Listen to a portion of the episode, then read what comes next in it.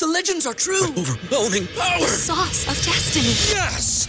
The most legendary sauce has arrived as McDonald's transforms into the anime world of WickDonald's. The greatest flavors unite in all new savory chili McDonald's sauce to make your 10-piece Wick Nuggets, fries, and Sprite ultra powerful. Unlock manga comics with every meal and sit down for a new anime short every week only at WickDonald's. Ba-da-ba-ba-ba, go! At participating McDonald's for a limited time while supplies last. Say goodbye to your credit card rewards. Greedy corporate mega stores, led by Walmart and Target, are pushing for a law in Congress to take away your hard earned cash back and travel points to line their pockets. The Durbin Marshall credit card bill would enact harmful credit card routing mandates that would end credit card rewards as we know it. If you love your credit card rewards, tell your lawmakers hands off my rewards. Tell them to oppose the Durbin Marshall credit card bill. And hello, hello, hello, and welcome to another edition of the Niner Noise podcast, part of the Fansided Podcast Network. My name is Robert Morrison, a contributor at NinerNoise.com, and here with me yet again, this time for the first time this season in uh, not so happy circumstances, is fellow contributor Akshaj Dwivedula. Akshaj, uh, how are we doing, man? You know, I resolved myself to not get too high or too low with regular season games anymore because I think the 2020 season, right after the Super Bowl loss, I was super into it. And that season like fell apart so terribly. I was like, I can't do this. Like, I'm actively hurting my health by being disinvested for the regular season. But I, I won't lie, that was uh, that was not fun, and I'm still not 100% over what happened on Sunday. Right.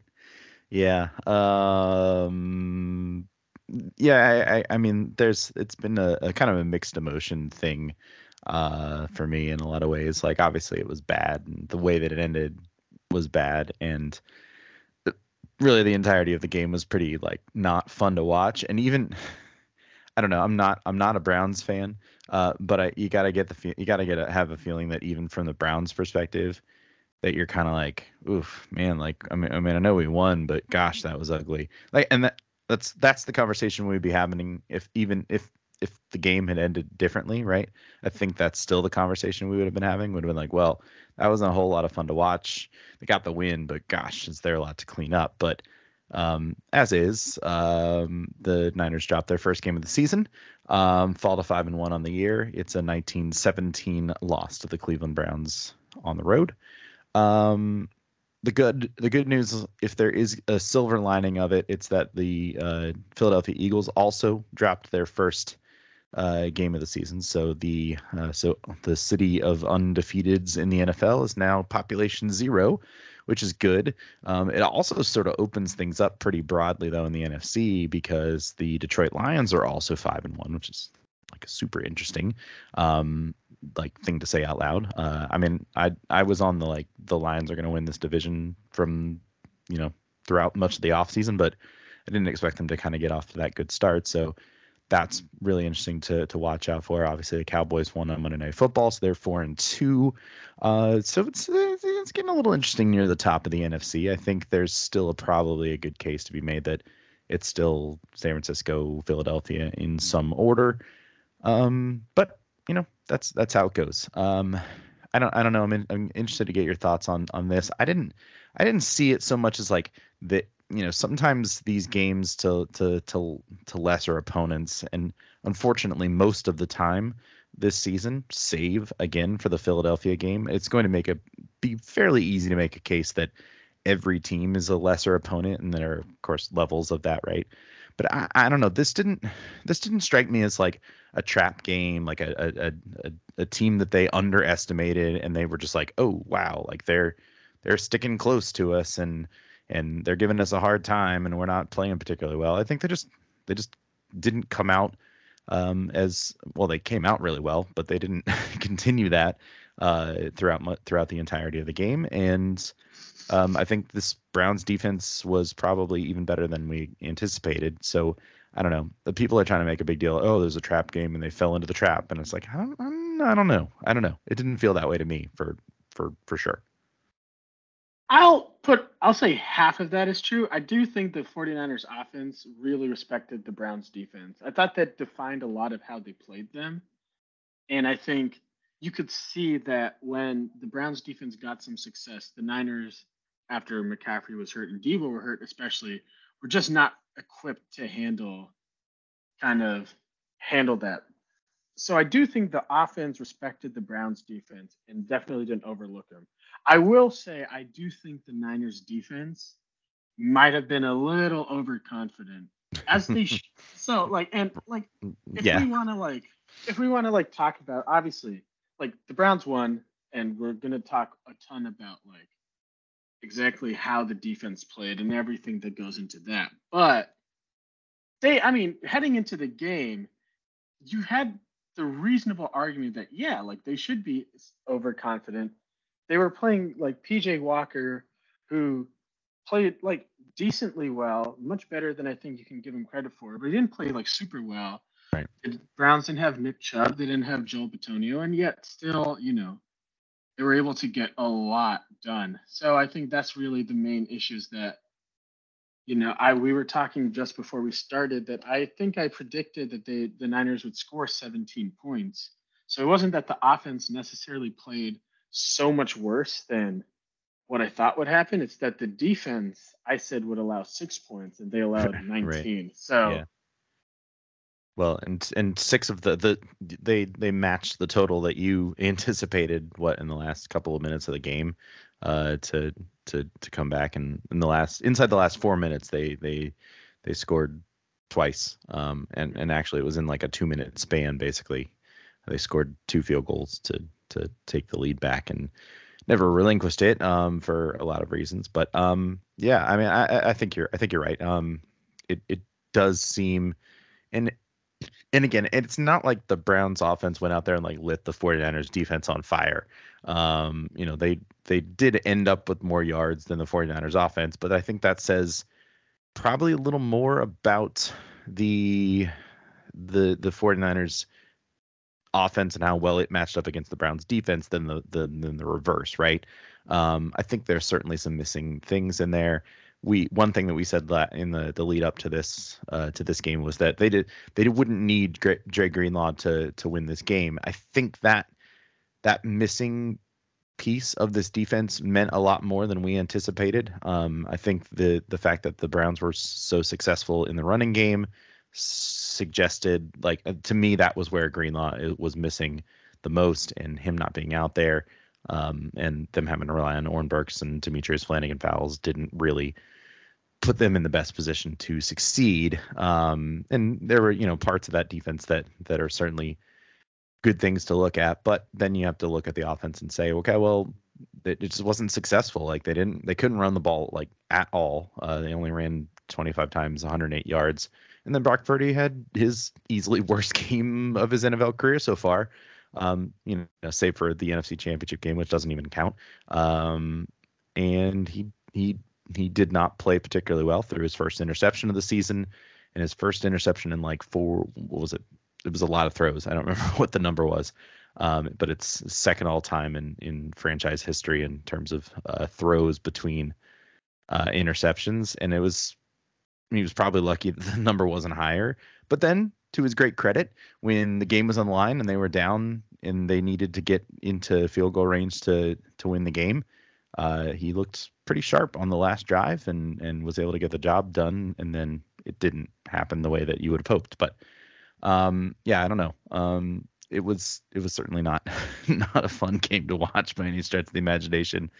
Um, but like I said, even if Jake Moody's field goal goes through, I think we're still having a, a, somewhat similar conversation, right? Like it's it it only changes it a little bit in that we were going, well, they played horribly and at least they won.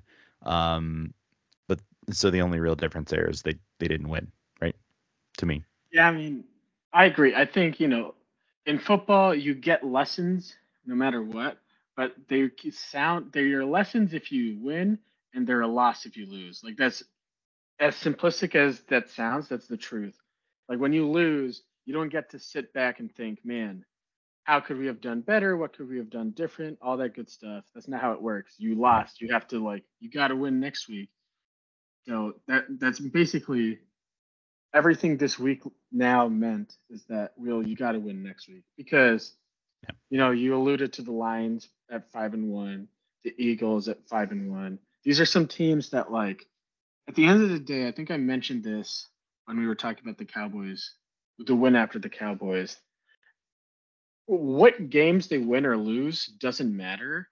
How they win or lose also doesn't really matter. All that matters is that after 17 games in this regular season, they're in the best possible position to win a Super Bowl. And that means get the one seed, and that means be healthy, and that means have everything ironed out. Like make sure, you know, you're able to handle what offenses and defenses throw at you. So in that way, it was a great game to like show, hey, like when a defense does this, we're not ready, Mhm. or like when an offense is doing this, we're not prepared right now.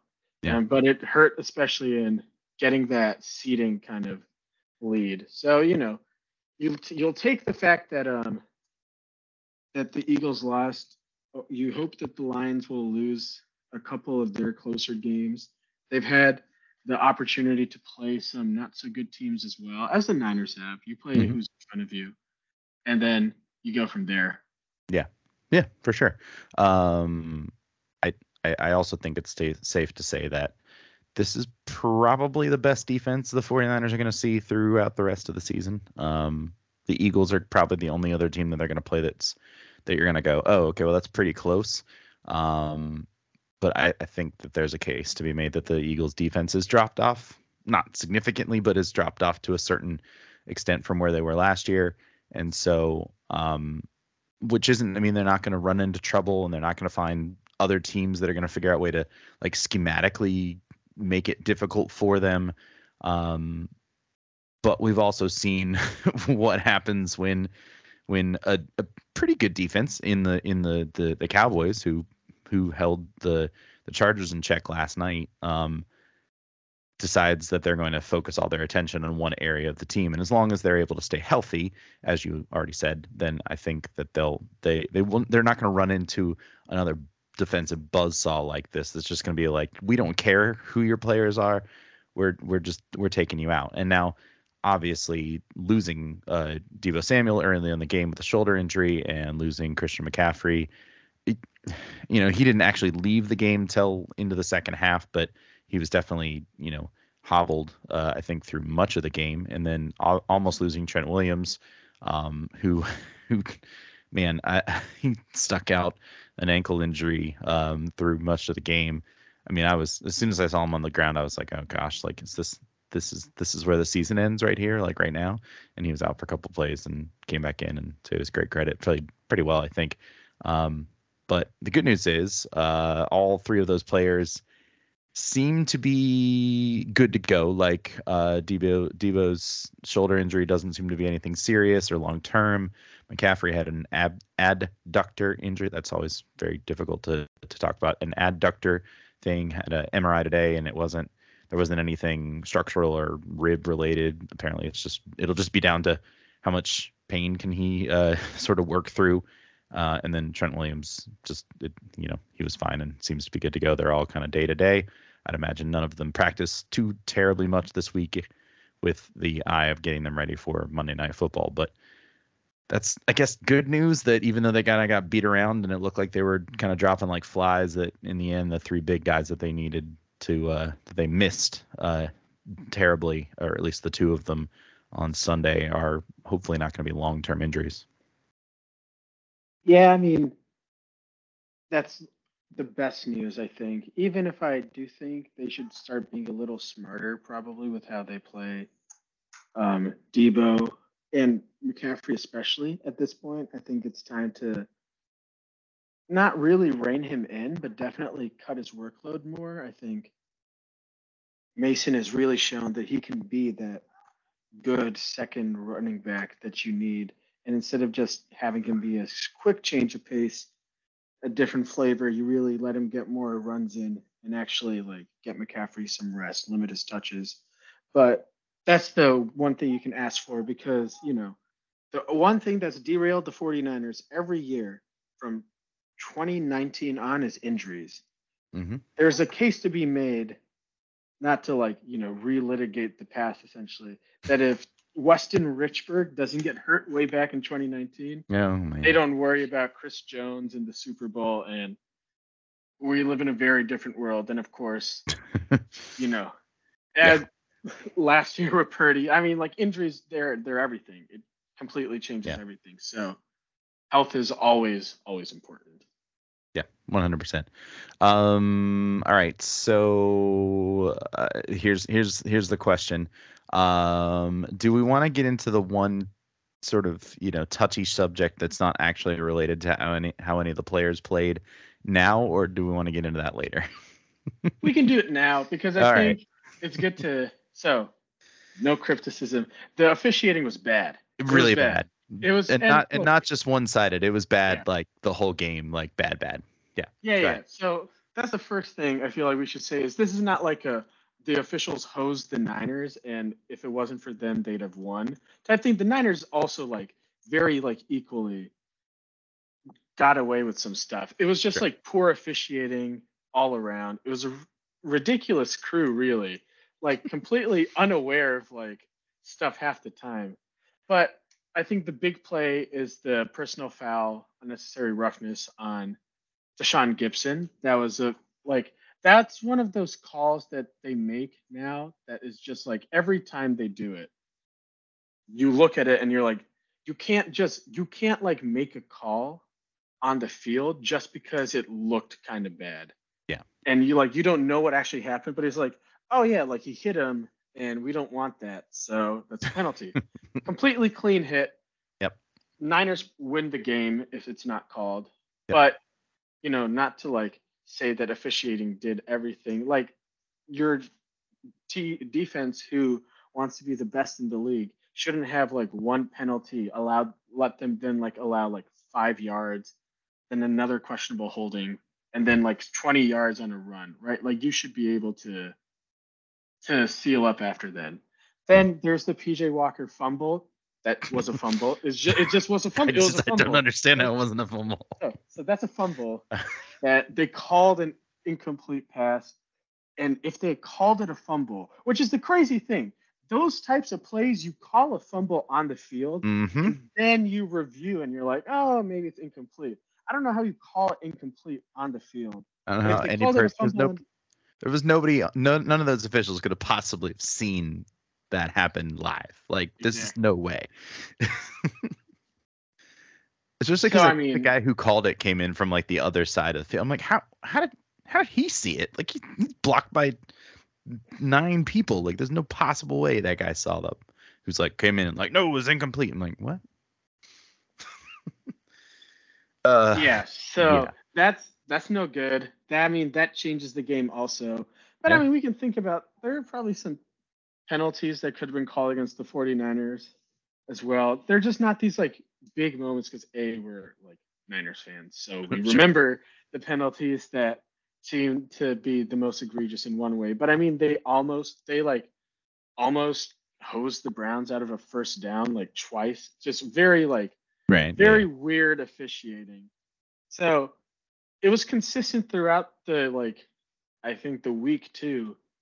You hate to see it because I think it completely like the game was sloppy a trillion different ways and it didn't Mm. help that like the officials also called a penalty at way too many times just Mm.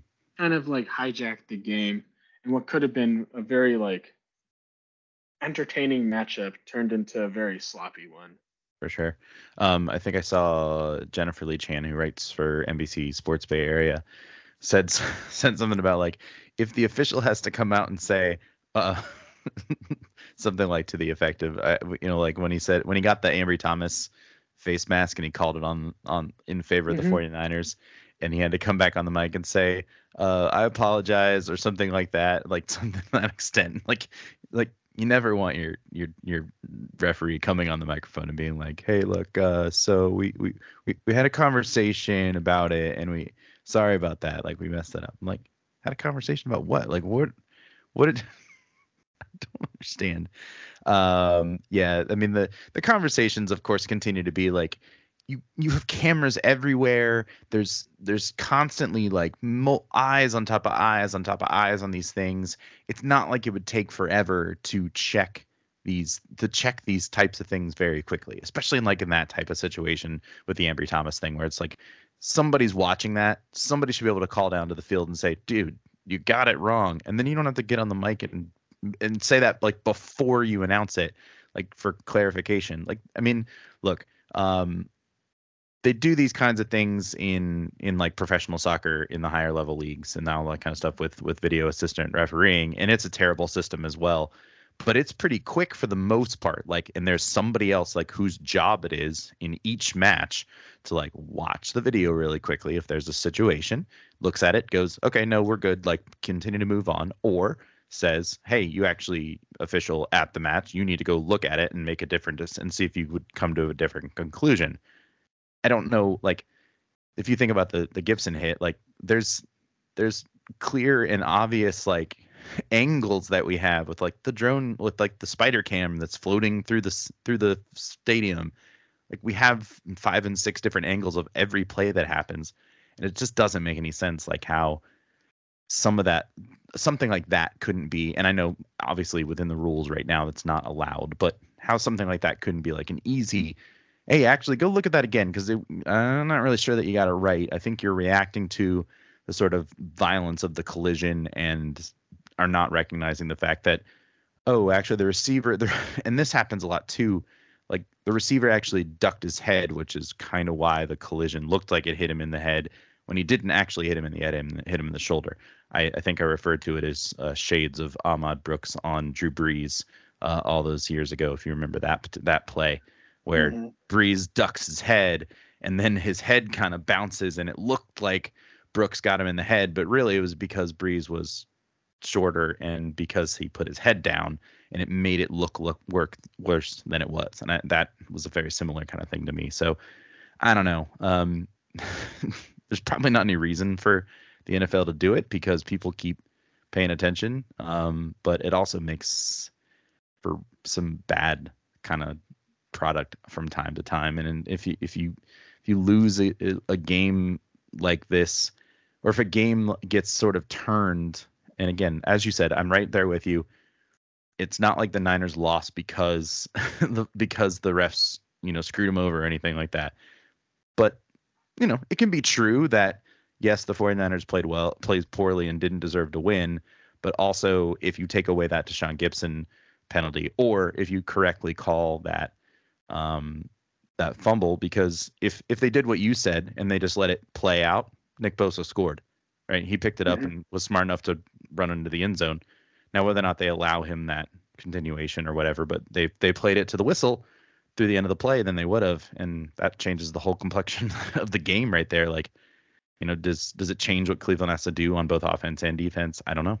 Um, if they're down by uh, if they're down by what what would it would have been by 10 points going into halftime at that particular juncture as opposed to three that changes things a little bit and probably the entire complexion of the game i don't know it's just it just ruined things a little bit again the 49ers didn't play well enough to win i think that's pretty straightforward but also could use a little like those two plays stick out to me for sure as like the biggest things that they didn't get to turn around and, and fix in the browns case you talk about like that qb sneak that the the, the officials obviously missed in real time and they forced them to have to use a challenge and all that kind of stuff. But they they were able to get that right. The other ones they didn't were not able to get right.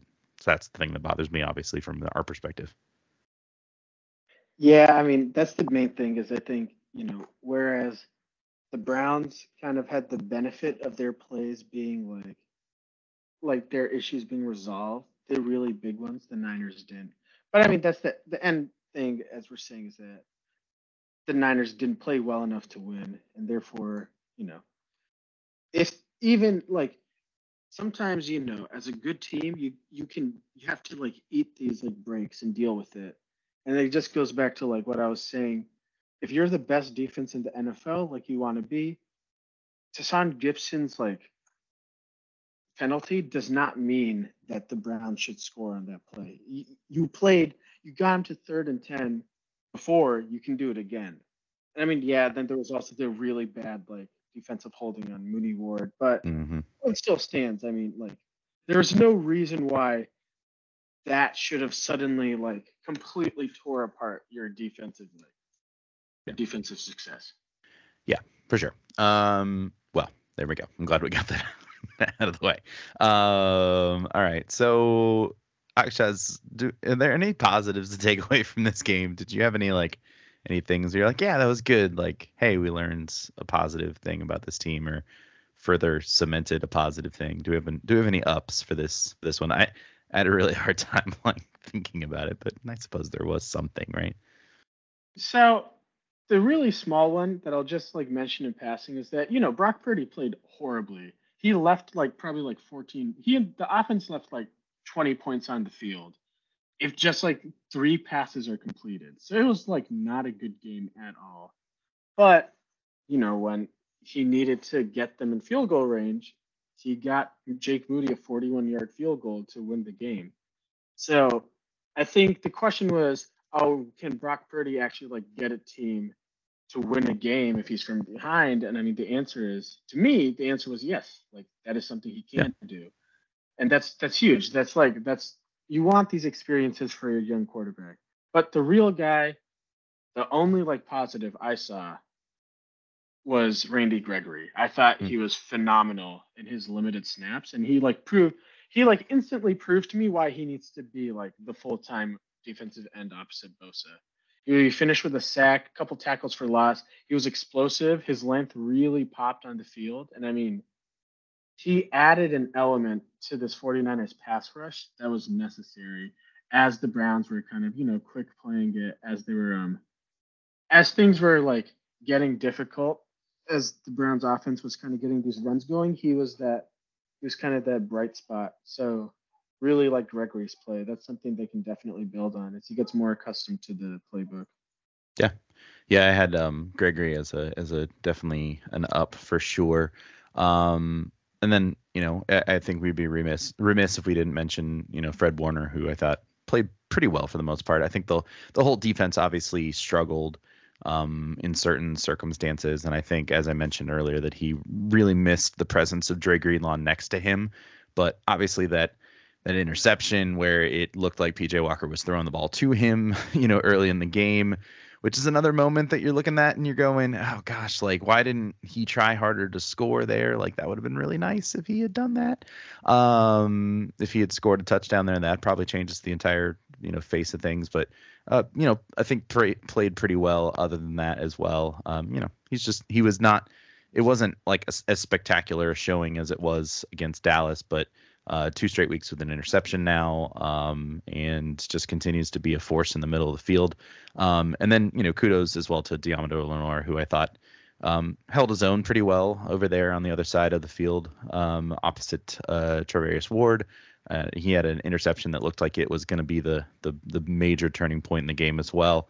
Um, and then to to get that ball as close as he did to to scoring was also another uh, important thing. So two more interceptions for this defense, two more uh, sacks, one from uh, Gregory as you mentioned, and then one from Nick Bosa. That was that one was something else too because he just like slipped right through in between two offensive linemen and was probably very surprised that he was as uh, allowed to run freely at the quarterback and was able to get there. That was that time when you're like, okay, the defense seems to be seems to recognize that they're going to need to win this game because the offense is struggling, and they almost got there. Um, but yeah, I'm, I'm I'm right there with you. I'm not sure that there's a whole lot else um, positive to think about.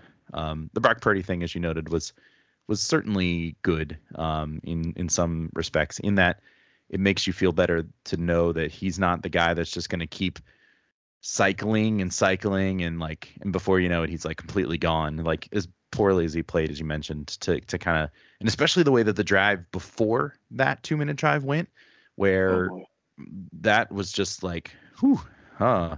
Um that was just a mess obviously between the the, the intentional grounding call on on first down and then that forced them to have to throw more passes and all that kind of stuff. And it um I think I saw Shanahan mention today that the the re- he had he the intention was not to throw three passes there, um, but they missed a there was a, a, a missed read based on the coverage that was given Um, I'm not sure. I think the ball was supposed to go to Aiyuk, a kind of hot read off the play, and it didn't happen. I'm not sure who did the wrong thing in that particular case, and obviously Brock was kind of left out to dry with the way that the, the the pressure came.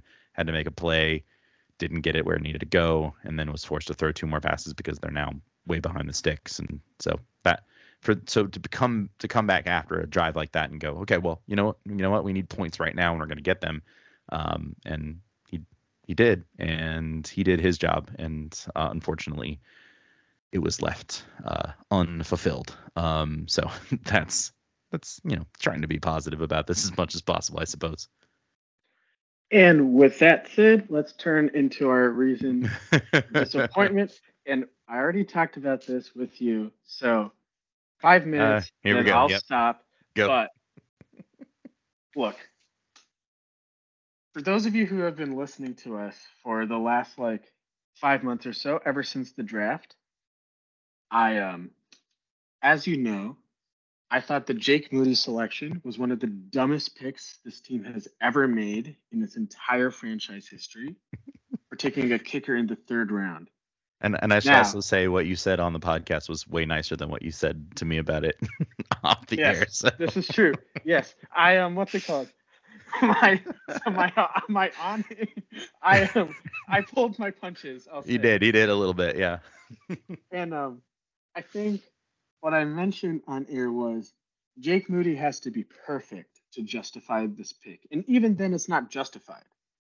But that's the bare minimum for him because he's a third round like kicker. That's absurd. And this team could have used another corner, an offensive lineman, maybe a safety, maybe a linebacker, maybe another defensive lineman. I mean, there's a trillion places you can invest in, and you draft a kicker.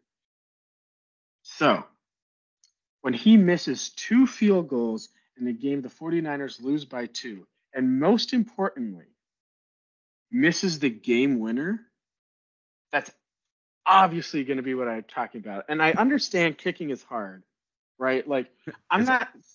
I well, okay. For me, no, I, it probably is. To, it's really hard. If, if I had to walk out there and kick a field goal, that ball is going maybe well, it's going backwards because someone's going to block it. Hitting somebody's back end. That's not hitting the long so, or in the butt is what I was my going if it goes that far. so, look, I'm not I'm not sitting here saying I can like do his job better than him, and he's done relatively well, but he was drafted for those moments, and he he dropped the ball. And the Niners did the like the team did all the proper things. You know, they're like, no, it's not on him. This, you know, as a team, we we like win and lose together. We sh- he shouldn't have been in that position to begin with. We should have played better we should have scored more touchdowns. We shouldn't have let them score. We trust him. We believe in him. Yada yada yada. Doesn't change the fact that like your rookie kicker had a chance to win the game, make this ugly, ugly game where your offense got exposed and your defense got exposed into a win, into a learning experience. Or you can just think about like what the Eagles had up until this loss to the Jets. There was a lot of like bad, bad wins that they just, you know, kick a game-winning field goal here, get a defensive stop there, and you know, we can talk about quality of win all you want, but you you are what your record says you are. But for him missing both kicks is they were at the most pivotal point of the points of the game too, which is what makes it all the more like disappointing, concerning, whatever adjective you want to use. The first kick is right after that Fred Warner interception you mentioned, and that is it's hard to say but if you read my game grades you'll know that i mentioned this in that article that if there could be like a moment where the game could be won or lost already in the first quarter that might have been that moment because if you get a touchdown there so not to put it on moody but if you get a touchdown and it's 14 nothing that's a really difficult spot for the browns to be in already out of the gate then your offense kind of can set the pace of the game. The, the Browns have to kind of play to how you want to play. So the offense messed up there, first of all. They went mm-hmm. backwards. Yep. But on top of that, like again, you get your really good third round kicker, the guy who you thought was better to take than like a bunch of quality, quality players who can be impact players in the league at non-kicker positions, and he he pushes it. So that's not. He said that that one got impacted by the wind. He thought he hit it well. I don't know how like kickers decide how to kick balls. That's not really like this is not my area of expertise. but all I know is either the officials put their hands up or they sh- they cross it out, and that was no good. And that allowed the Browns to kind of get momentum, first of all, from like stopping the Niners when the game was into balance, and it gives them a short field. They missed their own field goal, so technically no harm. But 10 nothing there is a big deal. And then of course the game winner, 41 yards is um, is Miko. It's not a chip shot, but you can't miss that. That's just that's just the thing. You can't miss a 41 yard game winner. If it's like 52 and he's just a little off, yeah, that sucks. I'd probably be saying the same thing anyway, but it would be like tempered with like the realization of it's a hard kick, you know. I don't know, like there's no guarantee that Robbie Gould makes that kick. But yeah. Robbie Gould is who you're going to have to compare him to, right? And Gould, for all like his inability to basically kick the ball if it was like past 45 yards, he makes this kick right? I think yeah. we can safely say he makes this kick, and the Niners are six and zero. Oh. So, you know, I don't know. I think most everything else in this game can be chalked to weather was bad. Browns played really well. Niners were kind of overconfident at some important positions. Guys were hurt. You lose a game. Sometimes things don't go your way. And most of those things will kind of correct themselves, right? The defense probably won't allow a team missing their starting quarterback, starting running back, and like best offensive lineman, two best offensive linemen to get as many yards as they do. They'll be a little more prepared. The Niners offense won't go through like its worst stretch ever under Kyle Shanahan. Those I don't like see as issues per se because like you mentioned earlier, the Browns defense is really, really good and the difference between them and any other defense in the NFL, they're really, really good everywhere. They're not just really, really good at the defensive line and the linebackers like the Niners are, or just a defensive line for the Cowboys, or defensive line and kind of secondary for the Eagles. They have a super athletic secondary, a super athletic linebacker group, and one of the top three edge rushers in the NFL and Za'Darius Smith, and their defensive tackles absolutely dominated up front. Yeah. So you know, that's um those are all like this was a really good defense that had the Niners number, and that happens. Sometimes that just happens. What I can't say will be different is Moody making or missing these kicks. Because mm. I don't know if like he can do it. And this is just the reality, right? He missed that he had a terrible start to preseason. He's made all his kicks now, but none of them have looked particularly good, right? He somehow kicked the ball out of bounds on kickoffs twice, which like is unheard of to happen in a season. There's a lot that's not going right with this selection already, and it's getting washed over because they don't have to worry about it because they were winning 42-10 against the Dallas Cowboys. Like why who cares that your kicker isn't doing 100%? But like like I've been saying, it's not about them winning or losing these games now. It's about them being able to win or lose when you get to the get to the Super Bowl, get to the NFC Championship game, and maybe you're in Philly and you got to kick a field goal then, or your offense is really struggling like it was now, and you have to get points on the board somehow. Yeah. Right. That's that's why you're here. That's why they selected you in the third round. And he dropped the ball. So I mean, I thought the entire team was disappointing today, but that was that was um only one guy had the chance to to make it all all right at the end, and Jake Moody just didn't get it done. True. I mean, Brandon Aiyuk could have kept running and scored a touchdown. No, I'm just kidding. Um, I mean, he could have. That was a weird that was a weird play. Like that was one. Uh, Greg Olsen. I finally can hear what people are saying. Um, Greg Olsen was like very surprised that the Browns didn't try to tackle him and just kind of let him kept running on that play. But um, yeah, I, I mean, I'm right there with you. It's it's it's certainly disappointing, and um, and it changes the whole conversation. Well, it doesn't change the whole conversation. It changes some of the conversation uh, around this game for sure. Um, and it is concerning for sure. And and you gotta hope that uh, it's not a not a long a sign of things to come. Um, and that you know it was just a, a bad day at the office for everybody, and it was just one of those things where everybody was having a bad day, and they'll figure it out. Um, I, I, don't know. I don't know. It's it's not it's not been it's the, the, third round draft pick situation at this point is not looking too super super good for the 49ers. Obviously between Moody who's been fine up until this point, but this is really like shining a big big old light on him.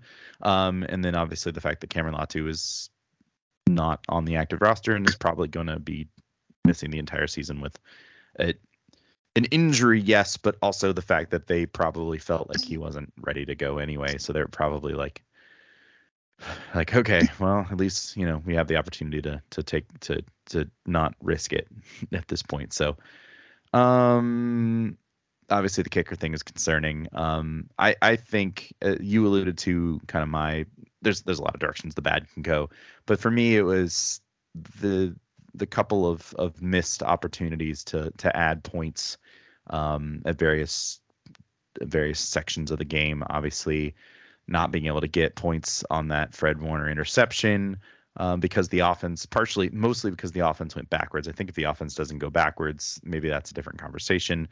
Um, and if I remember correctly, at that particular point in the game, the that was about when the weather was was looking the worst. Was early on in the the midport of the second the second quarter that whatever that was that was or early in the game was when the weather was kind of the, the weirdest. But um, also you think about that long pass where that Purdy made a really good throw with pressure in his face um, and Aiyuk just missed it. Like it just went off his hands. And if he catches that ball I don't know if he scores on that play necessarily but probably gets pretty close to it if he's able to catch it. Um, at least put them in a position to to score, and they don't end up scoring there.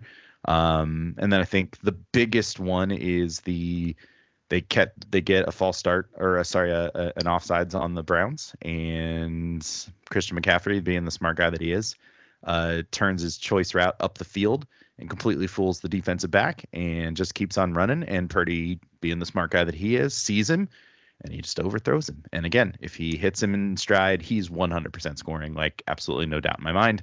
Um, so what's that? That's at least maybe 10 points right there at the very minimum, maybe 14 more points. Um, and those are just there were a f- couple of times when things broke down on the the Browns off on Browns defense because that's ha- that happens with with all units and all football teams, right? Um, and you have to take advantage of them. And I just didn't really think outside of the first drive that the Niners really took advantage of those opportunities uh, to be like, okay, well, they just they did something. Oh, here's a penalty coming. Well, let's chuck it down the field. Easy touchdown if he just makes the just makes a, a better throw. And you know, Purdy was definitely off his game for the majority of this, so it kind of all connects with it. But the frustrating part is that's not all his fault, right? Like the the one to McCaffrey definitely is. The one to Aiyuk I think is was like an excellent throw um, especially under the circumstances. And Brandon Aiyuk's got to be better there for sure. Yeah, I agree. I mean, I think we can extend this to the defense too. You know, Fred Warner scoring on that interception. Um, I think the huge one is um, Oren Burks into Sean Gipson in the end zone when PJ mm-hmm. Walker throws the ball. That sh- should have been an interception. I think supposedly Gipson might have like hit the ball away from Burks, which you know, tough luck. You kind of you want your defenders to be aggressive there, so you know you're not really going to blame Gipson for that play, but that's a huge one. There were a couple other opportunities for some big plays. We've talked about the fumble that was called an incomplete pass. So, you know, just all around, like all credit to the Browns, right? Let's let's not like say like make this seem as though we're saying ah they got lucky. No, no, no. This is like a fantastic defense that completely had the Niners under wraps. But you know, part of it is that the Niners didn't take advantage when they could, and what goes from and this is true even when the Niners were dominating the Cowboys. You know, you have a couple slip ups, and the difference between a good day or a bad day is that when the slip ups happen, do people take advantage of them or not? So it's frustrating because I think you saw a team really struggle like they haven't you normally, but you also saw the like places where they could like make it work. Where you know some of these plays they've hit more often than they don't, or they have this year. Right. And just today, I don't know what it was. Purdy was really off. Aiyuk was also a little off. He let a lot of yards out there on the field, which is like kind of the issue. We talked about how good Brandon Aiyuk is, and he's phenomenal. He's probably like a top 10 receiver in the NFL right now. But the reason he's not the upper, upper echelon is that there's this final bit of consistency from him that's just missing. Mm-hmm. Where, you know, he should be like a couple of those catches are the difference between, well, also like a lot of other things, but like thematically, they're the difference between like him and Davante Adams. right. Yeah. Um, I think that's that's certainly fair. Um, and he that was what got him in trouble at the start of his career, right? Is he just wasn't there were things that Shanahan was looking for that he wasn't getting from him. Um, that was really in his second year because he he kind of had to play him as a rookie because that was the COVID season and they just kept dropping players and he ended up playing I think a lot more than Shanahan would have otherwise have used him uh, as a rookie just for for non playing skill reasons just because there was other stuff going on as we learned in the early part of his second year but he's really blossomed into a great receiver and you don't want to like knock him completely. Um, still ended up having a, a pretty good game, uh, not uh, nearly as consistent as uh, he's been at other points throughout this this year. Um, ends up with four catches for 76 yards, but he was targeted 10 times, um, and so that's that's not a good sort of return on on investment there, uh, and certainly something you'd want to see better from from him moving forward. And I think he would say the same thing. Um, and obviously, not having Deebo out there as like his running mate, I think collapses some of the the tension on him.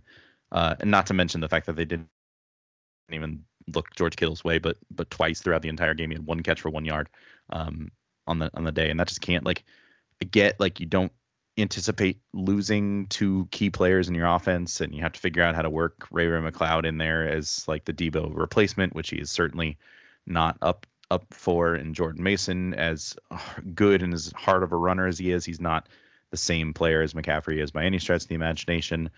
Um, but that's why you have an all pro tight end on top of that. So you can kind of take some of that off.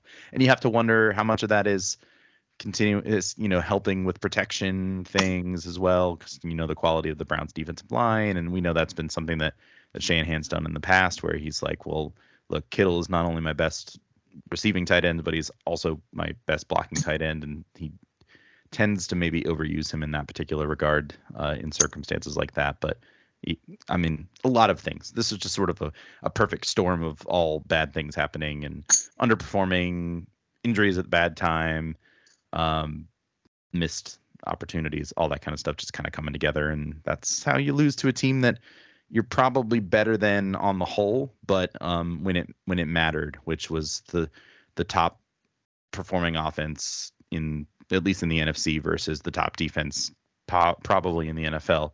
Um, the the defense won on this particular day, and that those are things that ha- happen, and um, just gotta hopefully hopefully it becomes a lesson and a loss to to kind of bring us back to your point um, from earlier. So that's uh, it's it's the way it goes, and it's unfortunate. Um, I didn't, you know, I had I had no no qualms of thinking that they were going to finish this season 17 and 0, but it would have been nice to get to the bye week, you know, unscathed uh, for sure. But nonetheless, uh, we trudge on, and we'll uh, we'll get to the Minnesota game later in the week. Uh, that is Monday Night Football in Minnesota. So we'll uh, we'll talk about more of that later on. But um, has any final thoughts before we wrap up this episode? I guess the overarching kind of idea is Just, you know, this sucked. It was not a fun game. It's a game they should have won and they didn't. And they talked a lot. I think that's the biggest thing I found kind of funny is that the Niners were they were talking a lot in that game and they ended up getting beat. And you know, I think it's easy as fans to sometimes get so excited about our own team we don't realize that you know sometimes they they can get a little overamped about themselves. I just think overall it's a long season and this is a game that you always would rather say, "Wow, we played terribly, but we won." This is Mm-hmm. like this is how we fix things. But no harm, no foul. If you have to lose a game, you lose it to an AFC team. You have to lose a game, you lose it the same week that like the Seahawks lose, the Eagles lose. Does it like suck that now they're basically pulled down to I don't want to say pulled down to the Lions level, but you know, like it becomes a three team race as opposed to a two team race. Yeah. Yeah, that's no fun, but they'll they'll survive. So Yeah. nothing and nothing. And hey, still technically the number one seed of the season ended right now. So there's that. Exactly. So- Exactly. there's there's my bright side to end on. Um, in spite of this very ugly um, game that I would uh, like to forget about now and uh, move on from. So there we go. All right. Uh, well, thanks for uh, listening to this episode of the Niner Noise podcast, part of the Fansided Podcast Network. Uh, please continue to check out ninernoise.com for uh, all your latest 49ers news and analysis. Probably less about this mm-hmm. game said, the better at this mm-hmm. juncture, but there you go. And be sure to rate and subscribe to the podcast wherever you listen. And of course, share it with all your fellow 49er fan friends. So until next time, let's sound the horn, 49ers.